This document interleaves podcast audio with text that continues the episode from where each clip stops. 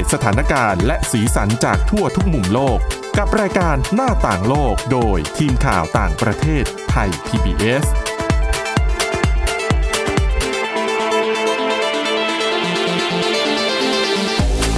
สวัสดีครับต้อนรับคุณผู้ฟังสู่รายการหน้าต่างโลกกับทีมข่าวต่างประเทศไทย PBS นะครับวันนี้อยู่กับคุณกรีนจิรวัฒน์มาสุขและผมก้าวพงศธรสุขพงศ์ครับครับผมสวัสดีครับวันนี้มีหลากหลายเรื่องราวมาเล่าให้คุณผู้ฟังได้ฟังกันเช่นเคยนะครับมีทั้งเรื่องของทีมข่าว CNN นำโดย Clarissa Ward ที่ลงพื้นที่ในเมียนมาแล้วก็เริ่มทำรายงานออกมากันแล้วด้วยนะครับส่วนคุณกรีนก็มีเรื่องของคนเก็บขยะที่สร้างห้องสมุดได้แล้วก็เรื่องหนังสือจากหนังมนุษย์ด้วยน่าสนใจทั้งนั้นเลยนะฮะเราไปเริ่มกันที่เรื่องแรกกันเลยดีกว่าเรื่องอาชีพนะครับอาชีพคนเก็บขยะเนี่ยใครๆก็มองว่าเป็นอาชีพที่เขาเรียกว่าอะไรล่ะไม่มีคนอยากจะทำนะแต่ทีนี้ผมพาไปที่เมืองอังการาประเทศตุรกีนะครับคนเก็บขยะกลุ่มนึงเนี่ยพบว่าหลายๆครั้งที่เขาเปิดถุงขยะมาเนี่ยจากตามบ้านเรือนเนี่ยนะมันจะมีหนังสือที่ถูกทิ้งอยู่ในนั้นพวกเขาคิดว่าหนังสือพวกเนี้ยไม่ควรจะมีจุดจบอยู่ที่เตาเผาหรือว่าบ่อขยะ อันนี้คือแนวความคิดของเขานะฮะแต่แทนที่พวกเขาเนี่ยจะเก็บเอาไว้เองหรือว่านำไปชั่งกิโลขายเพื่อให้มีมูลค่ามากขึ้นเนี่ยเมื่อเขาเก็บได้มาเขาก็เริ่มคุยกันถึงไอเดียที่มันจะเกิดห้องสมุดจากหนังสือเหล่านี้ไอเดียเก๋ไหมเพราะว่าหลายๆบ้านเนี่ยต้องบอกเลยว่าหนังสือเก่าก็คือขยะอย่างหนึ่งก็คือไม่ได้ใช้ไม่ได้เห็นประโยชน์แต่ว่าสำหรับบางคนเนี่ยมันมีประโยชน์มากนะคุณเมื่อไอเดียเนี้ยถูกเสนอขึ้นมานะฮะเราก็ถูกเสนอไปถึงนายกเทศมนตรีเนี่ยก็เอาด้วยนะครับโปรเจกต์นี้จึงเริ่มขึ้นครับโดยเปลี่ยนโรงงานเก่าที่ตั้งอยู่ในพื้นที่ของแผนกสุขาภิบาลของเมืองนี้เนี่ยให้กลายเป็นห้องสมุดสุดเก๋ครับและเมื่อข่าวนี้แพร่กระจายออกไปคนจำนวนมากก็นำหนังสือมาบริจาคให้เพิ่มหนังสือที่ไม่ได้ใช้แล้วฮะแล้วก็จนทุกวันนี้เนี่ยที่นี่เนี่ยมีหนังสือแบบไม่ว่าจะเป็นมันมีหลายประเภทมากเลยนะไม่ว่าจะเป็นนิยายวรรณกรรมสารคดีนิทานสำหรับเด็กไปจนถึงตำราวิทยาศาสตร์มีหนังสือไม่ต่ำกว่า 6,000 เล่มครับทุกวันนี้จะมีเด็กๆมากมายมานั่งอ่านหนังสือที่นี่แล้วก็หลายครั้งเนี่ยหน่วยงานต่างๆเช่นโรงเรียน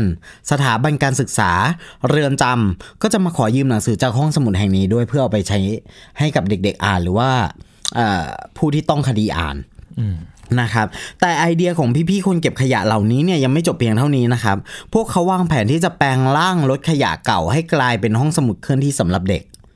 นะเก๋เข้าไปอีกพร้อมด้วยวงดนตรีแบบ Garbage Orchestra นะฮะที่บรรเลงโดยพวกเขาเองนั่นแหละที่จะมาเล่นด้วยวัสดุเขาเรียกว่าอะไรล่ะอุปกรณ์เป็นคล้ายๆวัสดุเหลือใช้ความน่ารักของมันก็คือการนำอุปกรณ์เครื่องดนตรีที่หลากหลายเนี่ยมาจากสิ่งที่พวกเขาเก็บได้ในขยะนะครับแถมบางทีก็มี DIY เอาเองด้วยอย่างเช่นเอาแกลลอนเอากระป๋องเนี่ยเอาปี๊บมาตีเป็นกลองนะครับก็วางแผนออกทัวร์ต่างประเทศด้วยน่าทึ่งไหมนะฮะหนึ่งในพนักงานเก็บขยะเนี่ยเล่าว่าพนักงานทุกคนสามารถเจอหนังสือที่ตัวเองชอบได้ที่นี่และการมีห้องสมุดนี้ก็ทำให้เราคนพนักงานเนี่ยได้เรียนรู้เพิ่มนะฮะเป็นสิ่งที่ดีมากส่วนอีกคนนึงเนี่ยก็บอกว่าอยากให้คนได้คุ้นเคยว่าพวกเราทำอะไรได้มากกว่าแค่การเก็บขยะนะมันก็เป็นเรื่องที่แบบน่าสนใจในการประกอบอาชีพคือเดี๋ยวนี้เห็นหลายๆคนก็หันมาทำแบบนี้นะคุณกรีนจำได้มาตอนที่เราไปอินโดนีเซียก็เป็นการสร้างบ้านในกองขยะคือบ้านเขาอยู่ในกองขยะอยู่แล้วแต่ก็คิดว่าจะทำยังไงเพื่อสังคมดีก็เลยปรับบ้านเป็นสถานที่คล้ายๆกับโรงเรียนนะครับแต่ว่าไม่ถึงขนาดโรงเรียนแต่ก็ให้เด็กเข้ามาทำกิจกรรมมาสอนภาษาอังกฤษกันก็เป็นไอเดียที่ดีอย่างหนึ่งด้วยนะครับมันก็ตรงกับที่ฟิลิปปินส์ฮะที่เกาะปูลาวเคอร์ตัมเกาะนั้นก็จะมีเหมือนกับกลุ่มคนเนี่ยคือเกาะเนี้ยความจริงมันไม่ได้มีมูลค่าทางเกาะอะไรเลยคือปกติเกาะก็จะมีสถานที่ท่องเที่ยวอะไรสวยงามใช่ไหมแต่ว่าที่เนี่ยมันเป็นชื่อมันบอกอยู่แล้วปูเราคือตามคือเกาะแห่งปูเพราะฉะนั้นเนี่ยก็จะมีปูก้ามยาวปูอะไรอย่างเงี้ยแต่ว่ามันไม่ให้ปูที่ทานได้อ่ะมันเป็นปูสีมันก็จะเต็มหาดไปเลยแล้วบริเวณโดยรอบเกาะเนี่ยมันไม่ใช่ทรายมันเป็นเลนนะฮะเพราะฉะนั้นเนี่ยนักท่องเที่ยวเนี่ยก็จะไม่ค่อยไปกันจะไปกันก็ต่อเมื่ออยากจะชิมรสของปูเท่านั้นอาหารที่เป็นประเภทปูไม่ใช่ปูตัวเล็กๆที่อยู่รอบเกาะนะทีนี้ปุ๊บมันก็มีจุดหนึ่งที่ พอคนไปท่องเที่ยวกันเยอะๆเนี่ยแน่นอนปัญหาที่ตามมาคือขยะที่มันจะอยู่เต็มเกาะเลยสิ่งที่มันเกิดขึ้นก็คือมีกลุ่มคนกลุ่มหนึ่งรวมตัวกันแล้วก็เก็บขยะพวกนี้มารีไซเคิลนะฮะไม่ว่าจะเป็นงานวัสดุต่างๆงานพื้นผิวงานอะไรอย่างเงี้ยเขาเอามาดัดแปลงทำหมดเลยนะรวมถึงส่วนหนึ่งที่ไม่สามารถดัดแปลงได้เขาก็ล้างจนสะอาดแล้วก็เอาใส่กระสอบแล้วก็ส่งกลับเข้าฝั่งทีนี้ปุ๊บมันก็เล่ามาถึงมันก็จะมีจุดหนึ่งที่เป็นหน่วยงานของภาครัฐที่ทำหน้าที่ในการเก็บขยะเขาก็บอกเองเลยว่าเขาไม่สามารถเก็บได้หมดหรอกเพราะว่าเขาทำได้คือล่องเรือเป็นวงกลมรอบเกาะแล้วก็เก็บแค่บริเวณรอบนอกเท่านั้นแต่ว่าจุดที่เป็นเขาเรียกว่าอะไรชายเลนมันไม่มีป่าชายเลนนะมันมีแค่ชายเลนอย่างเดียวที่มีปูอยู่แล้วก็นั่นน่ะมันก็จะมีรากกงกลางคือมันไม่มีต้นมันมีแต่รากอะฮะแล้วก็จะมีแบบพวกปูแล้วก็จะมีขยะเนี่ยติดอยู่เต็มไปหมดเลยมันก็อยู่บนเกาะนั้นแต่เขาไม่สามารถเข้าไปได้เพราะฉะนั้นเนี่ยมันก็คือการเอามารีไซเคิลประโยชน์ของการมองเห็นว่าขยะมันมีมูลค่าก็ทำให้มันเป็นมูลค่าแล้วก็ตั้งมาจนสามารถตั้งเป็นโรงเรือนได้อะอันเนี้ยน่าสนใจทีนี้พอพูดถึงเรื่องห้องสมุดก็ผมพาไปดูหนังสือเล่มนึงดีกว่าทำไมต้องบอกว่าเล่มนึงเพราะมันมีอยู่เล่มเดียวนะฮะเรื่องนี้เนี่ยมันเกิดขึ้นเมื่อเดือนมิถุนายนปี2014มีการค้นพบหนังสือภาษาฝรั่งเศสเรื่อง The Destiny de l'Âme นะฮะก็ถ้าเป็นภาษาอังกฤษมันก็คือ Destiny of the Soul นะฮะในห้องสมุดแห่งหนึ่งในมหาวิทยาลัยฮาวาดนะฮะซึ่งมีอายุกว่า140ปีหมายถึงหนังสือเล่มนี้มีอายุกว่า140ปีนะฮะด้วยความน่าสนใจปนหน้าขนลุกของหนังสือเล่มนี้ก็คือปกมันเนี่ยทำมาจากหนังผิวหนังของมนุษย์เริ่มทำไมถึงต้องมีเล่มเดียวทำไมถึงมีเล่มเดียวเริ่มแปลกใจแล้วเพราะว่ามันทำมาจากผิวหนังของมนุษย์ฮะหนังสือเล่มนี้แปลเป็นไทยว่าชะตากรรมของจิตวิญญาณเป็นผลงานของอาร์เซนฮุสเซนะฮะมีเนื้อหาเกี่ยวกับการเข้าถึงจิตวิญญาณและและชีวิตหลังความตายซึ่งเดิมทีเนี่ยหนังสือเล่มนี้เป็นเพียงหนังสือนิยายธรรมดาทั่วไปเท่านั้นแต่หลังจากที่มันถูกมอบให้กับนายแพทย์ลูโดวิดโบแลนเนี่ยเป็นเพื่อนสนิทของคนเขียนนะฮะเขาก็ได้เปลี่ยนหนังสือเล่มนี้ให้กลายเป็นหนึ่งในหนังสือที่น่าขนลุกที่สุดในประวัติศาสตร์โดยดร.โบแลนเนี่ยบอกว่าได้ทำการเข้าเล่มหนังสือใหม่โดยใช้ผิวหนังของมนุษย์มาทำเป็นปกหนังสือซึ่งใช้ผิวหนังแผ่นหลังของหญิงสาวผู้มีอาการป่วยทางจิตที่เสียชีวิตลงด้วยโรคหลอดเลือดในสมองไม่เพียงเท่านี้ครับดร.ท่านนี้เนี่ยก็ยังทิ้งข้อความย้ำเตือนการกระทำของตัวเองไว้ว่าหนังสือเล่มนี้ถูกห่อด้วยผิวหนังของมนุษย์มันจึงไม่ถูกประทับตาสัญลักษณ์ใดๆหรือขีดเขียนข้อความใดๆเพื่อเป็นการรักษาความสง่างามของผิวหนังนี้เอาไว้หนังสือที่บอกเล่าเกี่ยวกับจิตวิญญาณของมนุษย์ก็ควรจะห่อหุ้มด้วยผิวหนังของมนุษย์นะฮะอย่างไรก็ตามเนี่ยหนังสือเล่มนี้เนี่ยเป็นที่ถกเถียงกันบนโลกออนไลน์ว่ามันถูกห่อหุ้มด้วยหนังมนุษย์จริงหรอมันก็เกิดคำถามทุกคนเกิดคำถามได้นะฮะบิลเลนเนี่ยผู้อำนวยการของ MSPRL เนี่ยก็ออกมายืนยันว่ามันทำมาจากผิวหนังของมนุษย์จริงๆด้วยการพิสูจน์ด้วยกล้องจุลทรรศน์และวิเคราะห์ผ่านลายนิ้วมือมวลเปปไทด์เพื่อใช้ระบุชนิดของโปรตีนด้วยกระบวนการหนึ่งของเขาอะฮะทำให้สามารถระบุได้ว่าผิวหนังเนี้ยเป็นโปรตีนที่มาจากผิวหนังมนุษย์ไม่ใช่จากสิ่งมีชีวิตอื่นเช่นแกะหรือแพะน่ากลัวไหมก็เป็นความคือจริงๆมันน่าค้นหานะแต่ว่าฟังอีกมุมนึงก็น่ากลัวเหมือนกันแต่บิลเลนเนี่ยก็ยังบอกอีกนะครับว่าแม้ว่าจะมีข้อสันนิษฐานว่าผิวหนังดังกล่าวอาจจะมาจากสัตว์เลี้ยงลูกด้วยนมชนิดที่ใกล้เคียงกับมนุษย์อย่างลิงหรือชะนีแต่จากการวิเคราะห์กรดอะมิโนบนผิวหนังเนี่ยเพิ่มเติมเนี่ยทำให้พบว่าผิวหนังดังกล่าวแทบจะเป็นอื่นไม่ได้เลยนอกจากผิวหนังของมนุษย์นะครับเว็บไซต์ของมหาสมุทรขออภัยครับเว็บไซต์ของห้องสมุดมหาวิทยาลัยฮาวาดเนี่ยได้เปิดเผยข้อมูลเกี่ยวกับการห่อปกหนังสือด้วยผิวหนังมนุษย์ซึ่งมีหลักฐานบ่งชี้ว่าทำกันมานานแล้วนะทำกันมาตั้งแต่ศตวรรษที่16โดยส่วนใหญ่เนี่ยใช้ผิวหนังของนักโทษทำปกบันทึกรวบรวมคำสารภาพคดีฆาตกรรมต่างๆซึ่งนักวิจัยเนี่ยสันนิษฐานว่าเป็นเหมือนการแก้แค้นให้กับเหยื่อมากกว่านะฮะนอกจากนี้เนี่ยยังมีการใช้ผิวหนังของคนตายมาห่อเป็นหนังสือวัตถุประสงค์เพื่อทำพินัยกรรมส่งต่อให้กับลูกหลานหรือว่าส่งให้กับคนที่รักมันเป็นพิธีกรรมมอบของที่ระลึกอะครับถ้าเราได้มาเราก็แอบสยองเหมือนกันนะแต่ว่าอีกมุมนึงมันก็เป็นเขาเรียกว่าอะไร ต้องรอยทางประวัติศาสตร์เหมือนกันนะครับว่าในอดีตมันเกิดอะไรขึ้นบ้างใช่นะฮะแล้วก็ตัวอย่างที่บอกครับว่าหนังมนุษย์เนี่ยมันถูกใช้กันมาอย่างยาวนานแล้วนะครับมันก็หลายวาระหลายเหตุผลน่ะว่าจะเอามาใช้ทำอะไรนะครับแต่ว่าเรื่องที่ส่งต่อให้กับลูกหลานนี่ก็สยดสยองเหมือนกันนะ ปกติของคนไทยเนี่ยก็จะมาในรูปแบบของการเหลืออัฐิไว้ อะไรอย่างเงี้ยให้เป็นที่ระลึกถึงอะไรอย่างเงี้ยแต่ก็ไม่ได้เอามาพกกันอย่างแน่นอนใช่ไหมแต่อันนี้ก็คือมอบให้ส่งต่อให้ลูกหลานหรือว่าคนที่รักไว้เป็นที่ระลึกไม่รู้จะเป็นที่ระลึกได้มากน้อยขนาดไหนเป็นคุณจะพกไหมล่ะก็คงเก็บไว้ในตู้แหละครับนะครับครับผมเอาละครับเดี๋ยวช่วงที่2นะครับชวนคุยกันต่อเรื่องของการเมืองแล้วก็ความขัดแย้งในเมียนมายิ่งเป็นประเด็นมากขึ้นหลังจากทีมข่าว CNN ลงไปในพื้นที่นะครับแต่ว่าล่าสุดเนี่ยก็เริ่มมีรายงานออกมาให้เราได้เห็นกันแล้วมีบทสัมภาษณ์ออกมาให้เห็นกันแล้วเดี๋ยวกลับมาเล่าให้ฟังกันครับหน้าต่างโลกโดยทีมข่าวต่างประเทศไทย PBS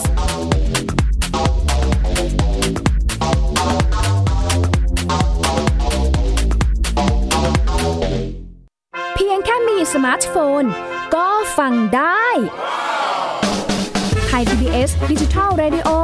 สถานีวิทยุดิจิทัลจากไทย PBS เพิ่มช่องทางง่ายๆให้คุณได้ฟังรายการดีๆทั้งสดและย้อนหลังผ่านแอปพลิเคชัน Thai PBS Radio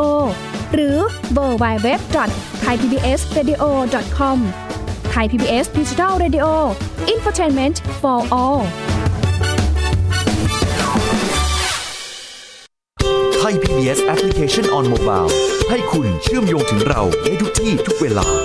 ได้สัมผัสติดตามเราทั้งข่าวรายการรับชมรายการโทรทัศน์และฟังรายการวิทยุที่คุณชื่นชอบสดแบบออนไลน์สตรีมมิ่ง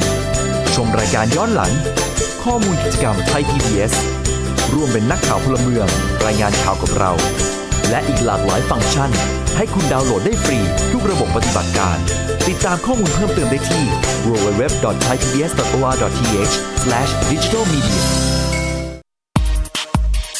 เพราะวิทยาศาสตร์อยู่รอบตัวเรามีเรื่องราวให้ค้นหาอีกมากมายเทคโนโลยีใหม่ๆเกิดขึ้นรวดเร็วทำให้เราต้องก้าวตามให้ทัน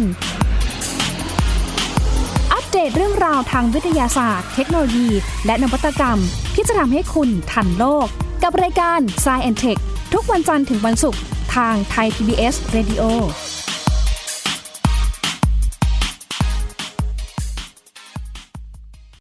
มากกว่าด้วยเวลาข่าวที่มากขึ้นจะพัดพาเอาฝุ่นออกไปได้ครับมากกว่าให้คุณทันในทุกสถานการณ์ตามที่กฎหมายดังกล่าวกำหนดเอาไว้มากกว่ากับเนื้อหาเที่ยงตรงรอบด้านนำมาใช้ในคดีเมาแล้วขับมากกว่าในทุกทางออกของสังคมป้องกันไม่ให้ปัญหาเกิดขึ้นมากกว่ากับข่าวรอบวันในทุกมิติเครนก่อสร้างเกิดอุบัติเหตุขึ้นมากกว่าด้วยการวิเคราะห์ที่ตรงจุดความพยายามของภาครัฐที่จะแก้ปัญหาและมากกว่ากับทีมข่าวมืออาชีพ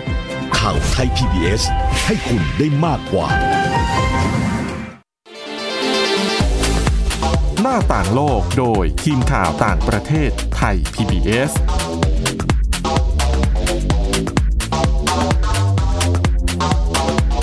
มาสู่ช่วงที่2ของรายการหน้าต่างโลกนะครับชวนคุยกันต่อเรื่องของความขัดแย้งการประท้วงแล้วก็การเมืองภายในเมียนมาที่ตอนนี้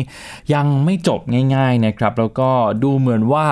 เป็นประเด็นในระดับโลกไปแล้วด้วยไม่แผ่วลงเลยใช่ครับจริงๆเมื่อสัปดาห์ที่แล้วเนี่ยเราจะเห็นทีมข่าวของ CNN นำโดย Clarissa Ward นะครับเป็นหัวหน้าผู้สื่อข่าวต่างประเทศของ CNN เนี่ยนำทีมลงพื้นที่ของเมียนมาก็มีการถ่ายรูปของคุณคาริสาแล้วก็ทีมข่าวเนี่ยเผยแพร่กันในโลกออนไลน์เต็มไปหมดเลยนะครับแล้วก็เต็มไปด้วยเสียงวิพากษ์วิจารณ์ว่าการลงพื้นที่ของ CNN นี่มีความเหมาะสมมากน้อยขนาดไหนเพราะว่าในขณะที่สื่อมวลชนของเมียนมาหลายสำนักเลยกำลังถูกกดขี่จากรัฐบาลทหารอย่างหนักนะครับทั้งจับกุมทั้งเพิกถอนใบอนุญาตประกอบกิจการแต่ว่าทีม CNN เนี่ยกลับได้รับอนุญาตให้เดินทางเข้าไปภายในเมียนมาในช่วงสถานการณ์ที่มันสุ่มเสี่ยงแบบนี้ซึ่งน่าจะเป็นสื่อต่างประเทศเจ้าเดียวเลยมั้งที่ได้รับอนุญาตให้เดินทางเข้าไปในช่วงนี้นะครับแต่จริงๆแล้ว CNN เนี่ยได้รับคำเชิญมา จากกองทัพนะครับให้เดินทางเข้าไปคือต้องอธิบายคุณผู้ฟังแบบนี้ก่อนว่าทางกองทัพเมียนมาเนี่ยหลังจากรัฐประหารไปแล้วเนี่ยเขาก็ได้ว่าจ้างล็อบบี้ยิสต์คนหนึ่งเป็นชาวแคนาดาเชื้อสายอิสราเอลชื่อว่าอารีเบนเมนาชีนะครับก็มีประวัติเกี่ยวกับเรื่องความมั่นคงมายาวนานเนี่ยแหละแล้วก็มาทำงานให้กับกองทัพเมียนมาคอยจัดการคอยทำ PR ให้กับกองทัพนะครับคือได้รับโจทย์มาว่าต้องทำอย่างไรก็ได้ให้ทางชาติตะวันตกสหรัฐแล้วก็พันธมิตรเนี่ยมองว่ากองทัพเมียนมาต้องการพัฒนาความสัมพันธ์ให้แน่นแฟนมากขึ้นเพราะไม่อยากเป็นหุ่นเชิดของจีนอีกต่อไปแล้วนะครับแล้วก็ต้องการให้ชาติตะวันตกเนี่ยผ่อนปรนมาตรการคว่ำบาตรที่ใช้กับบุคคลสำคัญในกองทัพให้ลดลงด้วยนะครับทีนี้มันก็เลยกลายเป็นประเด็นขึ้นมาเมื่อเบนเมนาชีเนี่ยออกมาเปิดเผยกับรอยเตอร์เป็นที่แรกเลยนะครับบอกว่าเขาเนี่ยเป็นคนจัดการให้ทางทีมข่าว CNN เนี่ยได้เดินทางเข้าไปในเมียนมาเองเนี่ยแหละคือตอนแรกเหมือนว่าจะสร้างเครดิตให้ตัวเองนะฮะใช่จัดการเปิดทางให้เข้าไปเลยนะครับแล้วก็การทำข่าวเนี่ยจะทำได้อย่างอิสระคนก็มองว่าเอ๊ะการเดินทางเข้าไปแบบนี้เนี่ยมันจะทำข่าวอิสระได้จริงๆหรือเปล่าคือเสียงเนี้ยแตกออกเป็น2เสียงเลยนะครับเสียงนึงบอกว่าโหยไม่ควรเข้าไปหรอกเวลานี้เพราะว่ารู้กันอยู่แล้วว่ากองทัพเมียนมาจะพูดว่าอะไรถึงแม้ว่าจะได้สัมภาษณ์บุคคลในข่าวอย่างพลเอกอาวุโสมินอองไลน์ก็ตามแต่ว่าก็พอเดาทางได้อยู่แล้วว่าทางทหารเนี่ยจะชี้แจงเรื่องอะไรบ้างนะครับมันเป็นประเด็นที่น่าจะไม่พ้นไปจากที่เราคุ้นเคยกันดีนั่นแหละว่าคือตอนนั้นณตอนนั้นที่ได้ข่าวเนี่ยทุกคนก็พยายามที่แบบตั้งคำถามว่าเฮ้ยจริยธรรมของสื่อเนี่ยมันหดหายไหมหรือว่าจะยังคุณค่าของความเป็นสื่อจะยังอยู่ไหมเราเองก็ตั้งคำถามระหว่างกันว่าถ้าเกิดว่าทางเขาเชิญเราจะเข้าไปหรือไม่มันก็กลายเป็นประเด็นอย่างที่คุณกรีนบอกมานะครับก็ส่วนแรกบอกว่าไม่เข้าไปหรอกเพราะว่าเหตุผลอย่างที่ผมบอกไปส่วนหนึ่งบอกว่าก็ต้องเข้าไปสิได้รับคำเชิญขนาดนี้แล้วเนี่ยทำไมไม่ลงพื้นที่ให้ไปเห็นสถานการณ์จริงๆเลยนะครับแล้วผู้สื่อข่าวในเมืองไทยหลายคนที่คร่ำวอดในข่าวต่างประเทศเนี่ยเขาก็มองว่าจริงๆแล้ว CNN น่าจะมีจรรยาบรรณมากพอในการทำข่าวนี้อาจจะลงพื้นที่ด้วยการออกเงินเองนะครับเพื่อให้ได้อิสระในการทำข่าวกลับคืนมาแน่นอนว่าเรื่องของรายงานของ CNN เนี่ยก็เป็นประเด็นที่น่าจับตามองที่เราเคยคุยกันเนาะว่าโหทุกคนคงพุ่งเป้าไปที่รายงานกับบทสัมภาษณ์เนี่ยแหละว่ามันจะออกมาในรูปแบบไหนสรุปแล้วครับเมื่อวันจันทร์ที่ผ่านมาก็มีรายงานชิ้นแรกออกมานะครับเข้าใจว่าเป็นการรายงานสดนะครับเข้าในรายการที่ชื่อว่า New Day ซึ่งพิธีกรเขาก็ถามคำถามมี3คำถามสำคัญคุณ Clarissa ก็ตอบแต่ละคำถามนะครับเป็นคำถามที่เชื่อว่าหลายๆคนทั่วโลกตั้งคำถามเหมือนกันคำถามแรกเลยก็คือทำไมการเดินทางไปเมียนมาในครั้งนี้ถึงสำคัญสำหรับคุณ Clarissa แล้วก็ทีมข่าว CNN คือคุณ Clarissa เนี่ยบอกว่าการรัฐประหารเมื่อ2เดือนที่แล้วนะครับมันก็นำไปสู่การประท้วงใหญ่ใช่ไหมครับแล้วทางทีมเนี่ยต้องการมาที่เมียนมาเพื่อรายงานจากพื้นที่จริงเลยเนื่องจากผู้สื่อข่าวต่างประเทศคนอื่นไม่ได้รับอนุญาตให้เดินทางเข้ามาในเมียนมานะครับนับตั้งแต่เกิดรัฐประหารทีมข่าว CNN เนี่ยเดินทางมายังเมียนมาโดยได้รับอนุญาตจากกองทัพโอเคอาจจะเผชิญกับปัญหายุ่งยากต่างๆแต่ว่าก็ยังรู้สึกว่ามันเป็นเรื่องสำคัญที่จะเดินทางมาที่นี่ด้วยตัวเองเพื่อให้เห็นว่าเกิดอะไรขึ้นบ้างแล้วก็ได้พบกับคนที่อยู่เบื้องหลังการใช้ความรุนแรงมาถึงคำถามที่2พิธีกรก็ถามว่าแล้วคุณรายงานข่าวได้อย่างอิสระหรือไม่จำได้ไหมครับที่ผมเล่าไปเมื่อสักครู่ก็คือเบนเมนาชีเนี่ยบอกว่าคุณจะทำข่าวอย่างไรก็ได้อย่างอิสระเลยก็ได้นะครับทางทีม CNN เขาก็บอกว่าเขาได้รับการยืนยันก่อนที่จะมาถึงเมียนมาว่าสามารถทำสิ่งต่างๆได้อย่างอิสระเลยนะจะไปไหนก็ได้แต่เขาเนี่ยต้องการพักที่โรงแรมในย่างกุ้งผลปรากฏว่าไม่ได้รับอนุญาตครับทางทีม CNN ต้องไปอาศัยอยู่ในเขตทหารนะครับแล้วก็ไม่สามารถเดินทางเข้าออกได้อย่างอิสระด้วยคุณคาริสาบอกว่าในวันแรกๆเนี่ยที่ในโลกออนไลน์เผยแพร่หรือว่าแชร์ภาพของทีมรถบรรทุกทหารที่ไปกับตัวทีมข่าว CNN เนี่ยก็เกิดกระแสวิพากษ์วิจารณ์นะคุณคาริสาบอกว่าในวันนั้นเนี่ยเดินทางไปไหนมาไหนมีรถบรรทุก เป็นขบวนรถเลยนะครับ6คันเต็มไปด้วยทหารคอยตามประกบอยู่ตลอดเวลาไม่เท่านั้นนะครับยังมีผู้ดูแลหลายคนที่ตามทุกฝีก้าวใช้โทรศัพท์มือถือถ่ายทุกอย่างจดบันทึกโทรศัพท์หาคนนั้นคนนี้แล้วก็จดข้อมูลทุกคนที่ทางทีมข่าวเข้าไปคุยด้วยรวมถึงความเคลื่อนไหวทุกความเคลื่อนไหวของทีมข่าวเลยนะครับว่าทำอะไรไปบ้างครับผมประเด็นต่อมาครับเรื่องของคนที่โดนควบคุมตัวไปหลังจากคุยกับทีมข่าว CNN ซึ่งคุณClarissaบอกว่านี่เป็นเหตุการณ์ที่แย่มากนะครับคือวันหนึ่งเนี่ยเขาได้รับอนุญาตให้เดินทางไปที่ตลาดซึ่งทางทีมข่าวเนี่ยก็ย้ำว่าทางทีมเนี่ยไม่ได้ติดต่อหรือว่าเรียกร้องที่จะพูดคุยกับนักเคลื่อนไหวทางการเมืองหรือคนที่มีส่วนร่วมในการประท้วงที่เรียกว่าขบวนการอารยะขัดขืนเลยเพราะว่ารู้ถึงอันตรายที่จะเกิดขึ้นกับพวกเขาแต่เมื่อทางทีมข่าวนำกล้องออกมาในตลาดแล้วก็เริ่มบันทึกภาพเนี่ยคนก็เริ่มเดินมาหาพวกเขาเองนะครับบางคนก็ชู3นิ้วเป็นสัญลักษณ์ต่อต้านรัฐประหารด้วยแล้วก็เล่าเรื่องของพวกเขาให้ทางทีมข่าวฟังความอัดอั้นตันใจความหวาดกลัวต่อสถานการณ์ที่มันเกิดขึ้นทีมข่าวก็เลยเปิดโอกาสให้พวกเขาได้พูดครับหลังจากนั้นไม่นานเนี่ยก็มีหลายคนที่ถูกควบคุมตัวไปนะครับซึ่งเรื่องนี้คุณClarissaบอกว่าได้ถามซอมินทุนซึ่งเป็นโฆษกรัฐบาลทหารเกี่ยวกับเรื่องนี้ว่ามีเหตุผลอะไรที่ต้องจับคนกลุ่มนี้ไปแล้วก็ร้องขอให้รัฐบาลทหารเนี่ยปล่อยตัวพวกเขาออกมาเป็นอิสระด้วยนะครับซึ่งบทสัมภาษณ์ก็ตัดไปเป็นบทสัมภาษณ์พิเศษระหว่างคุณClarissaกับซอมินทุนคุณClarissaเนี่ยถามซอมินทุนว่าเราเนี่ยเดินทางไปที่ตลาดในย่างกุ้งมีผู้คนจำนวนมากเลยตรงมาหาเรานะครับเนื่องจากพวกเขาต้องการคุยกับเราต่อมาเราพบว่ามีคนถูกจับกุมไปอย่างน้อย5คน